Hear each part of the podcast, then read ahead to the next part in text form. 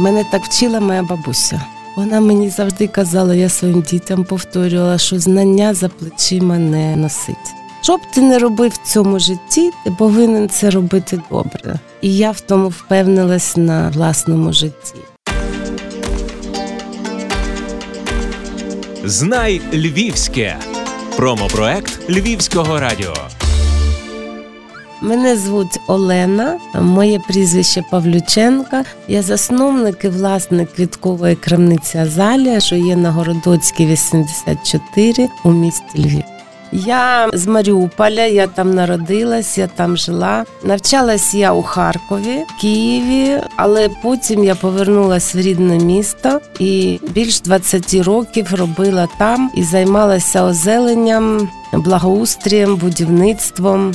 У мене є декілька освіт, і перша то Харківський авіаційний інститут. Я математик-програміст. І я працювала за цим фахом в Маріупольському металургійному інституті, Запорізькому заводі Мотор Січ. Я займалася іспитаннями авіаційних двигунів. Але так склалося. Потім ми повернулися в Маріуполь. Я там працювала на металургійному комбінаті Азовсталь і здобула паралельно освіту. Я є патентний повірений України. І коли Азовсталь був приватизований, відпала необхідність в такому відділі. В мене був вибір або йти на біжу труда, або робити свою власну справу. То я вибрала друге, заснувала своє собственне підприємство, юридичну фірму, і декілька років займалася саме інтелектуальною власністю.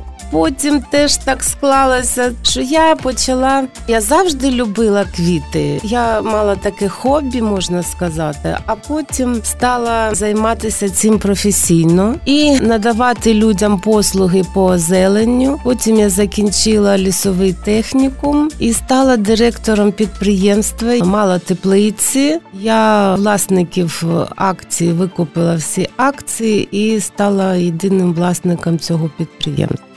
Назвала його саме Азалія, бо я знаю, що назва повинна бути короткою, інформаційною і закарбовуватись в пам'яті. Але якщо казати про якісь емоції, то я б сказала, що Азалія то така квітка, яка як ем, розумна жінка, вона примхлива. Але якщо їй добре, то вона себе почуває дуже гарно і вона віддає вам зусилля, які ви докладаєте, щоб їй було добре.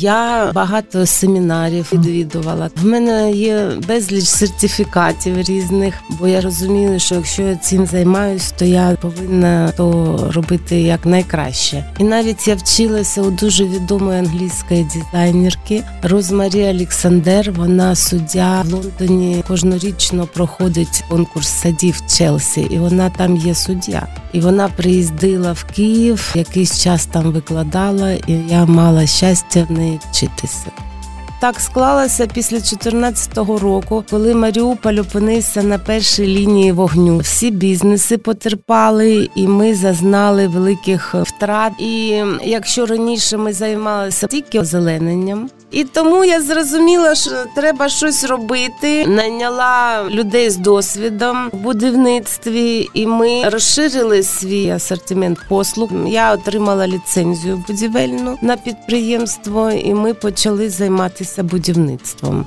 Я скажу, що напередодні війни я збудувала великий стадіон в Запоріжжі. Я сама керувала цим будівництвом. Це був стадіон для дітей з обмеженими можливостями, і він получився дуже гарний. Він здійснений в рамках проекту Запорізькі мости. Він входив в цей проект як спортивне ядро при Запорізькій академії для діток з обмеженими можливостями. І я пишаюсь цим.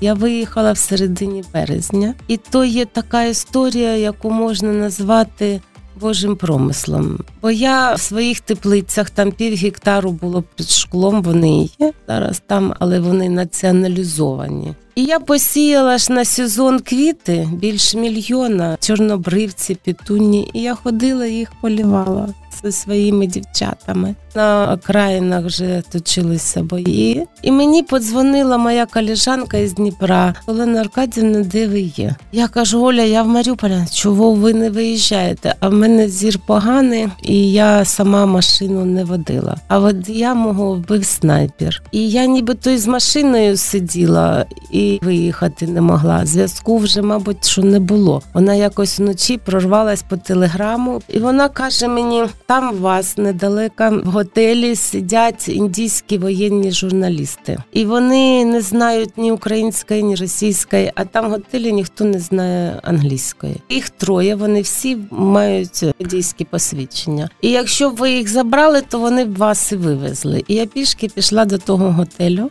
забрала їх, привела додому. Ну і ми заскочили в ту машину і поїхали. І ви знаєте, вже не було наших блокпостів і ще не було російських. Мені здається, що вже на наступний день ми не виїхали. Бо ми їхали по новій запорізькій трасі, і на зустріч якісь БТРи, танки, вже стрільба. Але мені здається, що завдяки тому, що це були саме воєнні журналісти, вони їхали так, що ми вискочили, то не виїхали. Я б сказала, вискочили.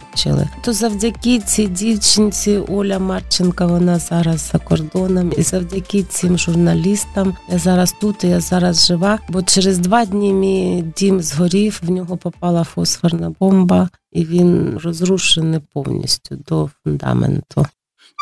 Знай Львівське. Промопроект Львівського радіо. В мене Львів асоціюється з людиною такою. От є людина, яка може сказати, що на тобі в мене є залишок того, на тобі, будь ласка. А є людина, яка скаже, що все моє, то твоє. То для мене Львів то саме така людина. Я сюди приїхала. Львівська рада мені запропонувала допомогу ту грантову.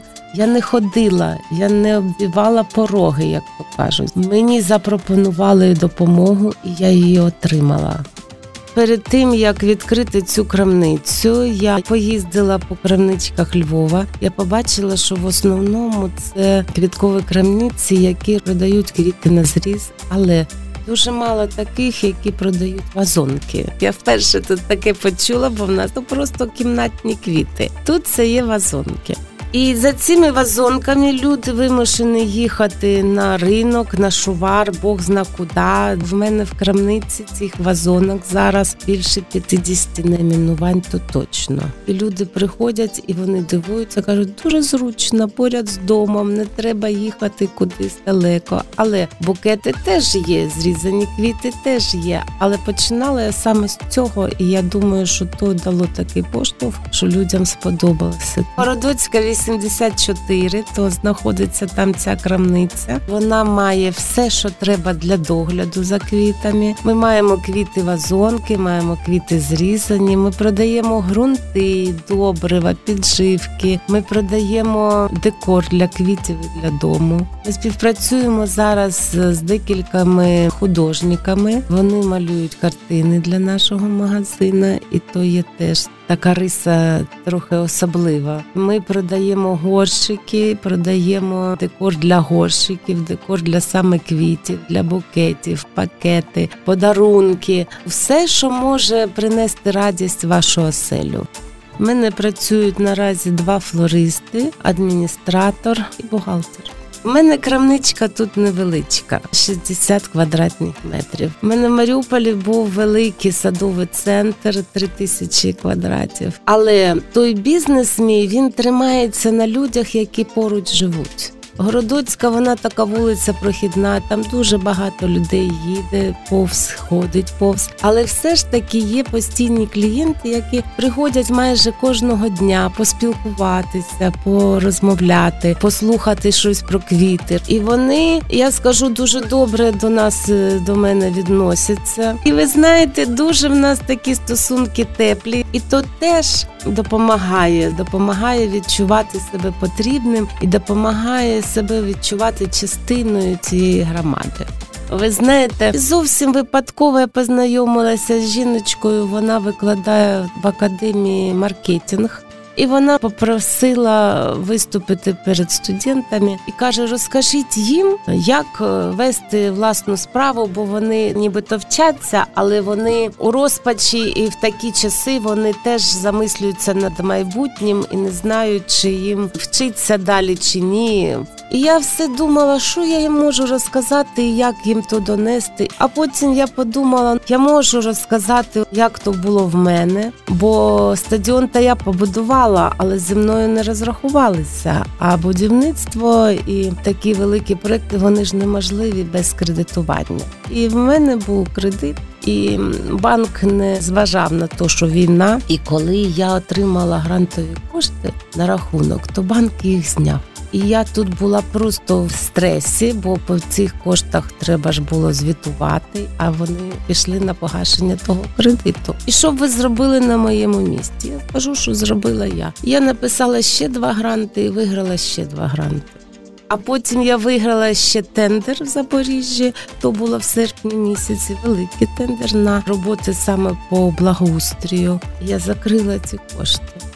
Будь-яка праця, яка тобі приносить задоволення, вона правильно, але квіти то є особливе. І людина, яка любить квіти, вона мені здається трохи інша. І ти якось відволікаєшся від цих тяжких часів, і ти отримаєш справжнє задоволення.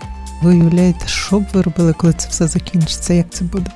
Ви знаєте, в червні серпні я приймала участь в Тернопілі в конкурсі на реконструкцію старого парку. Цей конкурс не завершено, бо роботи будуть проводитись після війни. Але мій проект отримав гарні відгуки, і я хочу зробити багато парків різних. Я навіть по Львову, коли ходжу, я думаю, що я би зробила тут так, то тут можна було б зробити так. І я прошу Бога, щоб в мене залишилося то бажання, щоб мені хотілося щось таке робити. Я б хотіла зробити парк метеликів, я б хотіла зробити парк троянд, я б хотіла зробити парк водоспадів. Ми не знаємо, звідки беруться ці думки, але я кажу ще раз, що я прошу Бога, щоб в мене не пропало то бажання, щоб мені хотілося то робити.